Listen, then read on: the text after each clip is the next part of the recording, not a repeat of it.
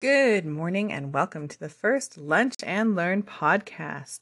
I'd like to acknowledge that this podcast is coming to you from the unceded ancestral lands of the Gleadley, Dene, and Simpcw First Nation, and it is my pleasure to honor and respect these beautiful lands today. So, to kick things off this week, I'll be discussing some of the principles of second language learning, as well as why it's so important to continue to provide language learning even when we believe students to be fluent in a learned language. So there are many principles to language learning. Uh, we're going to talk about three today, and the first of which is to know your learners. So this is where we as educators collect information about the student's educational, cultural, linguistic, and even geographical background. You can do this through games, questionnaires, or even through short assignments at the beginning of the school year or course. This is something important to do with your students in all your classes. Depending on the class, it might help to guide your planning and is a great way to make early connections with all your students. So in French class, which I teach, I, I uh, often use this also as a time for students to set goals for their language learning and to let me know what topics they would like to learn about in the coming semester. In particular, this works with older grades. In my foods classes, I also use this strategy um, to help plan and implement um, international foods units so that the students are teaching each other about their own cultural dishes. So, for some great ideas uh, on games and activities to get to know your learners, head on over to tesol.org and click on Principles. Under Principle, you'll find great varied examples, uh, many of which work for language learners of all levels to get you started. All right, second principle create conditions for language learning. So, in an ideal world, students would have language learning supports in place for at least the first five years of acquisition, just as we would at home uh, learning our na- native language. Unfortunately, this is rarely the case, and I'll tell you a bit about why. So, many believe that children are sponges that will quickly pick up a new language. And while this might be the case for conversational day to day language, the language they're going to need in the classroom to understand textbooks, presentations, and novel studies, for example, is much different and takes much, much longer to become fluent in. So often we forget about this notion when dealing with language learners. Sometimes we even forget who our language learners are in the classroom because they seemingly have picked up the second language so fluently.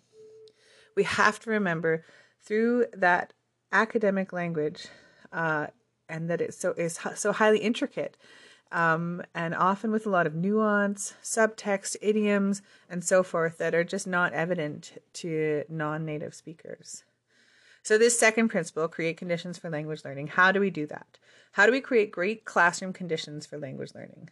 Well, first and foremost, in the high school classroom, is to provide direct instruction and to place an instructional focus on language and vocabulary development.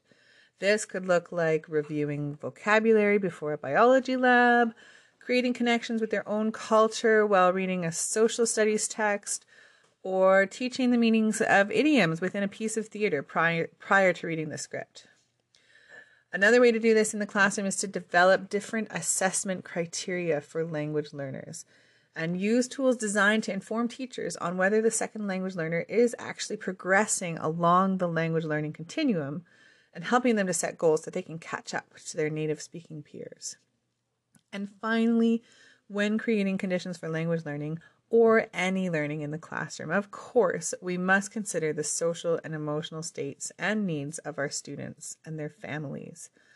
I know we already do this so well here in our small school, um, but we know that there are those that we haven't been able to make connections with as well. So, some ideas we could try home visits um, where we let them know that we value them and their child's presence in our school community. Um, another idea is maybe let's let them know we acknowledge their strengths and expectations uh, and go to them to offer support instead of always asking them to come our way. So, finally, that leads me to uh, our third and final principle to discuss today, which is to engage and collaborate within a community of practice. Quite simply put, this means work with others in our profession to help provide these optimal conditions. EAs, Indigenous education workers, counselors, teaching colleagues, librarians, principals, principals, and more. There are so many allies that can help us in programming and advocacy for our language learners, and even in co planning instructional techniques for all levels of fluency. Obviously, current pandemic times pose an even greater challenge to any form of collaboration. Make sure you reach out to your IST staff as well for any guidance on how to best collaborate while we physically distance. So, there you have it. Know your learners, create conditions for language learning, and engage and collaborate with those in your community of practice. Thank you so much for tuning in to today's Lunch and Learn podcast. My source today is Elizabeth Coelho's Language and Learning in Multilingual Classrooms. Have a wonderful afternoon. Be sure to send me an email or a chat uh, with any feedback you have and also with what you'd like to hear about next week. Ciao for now.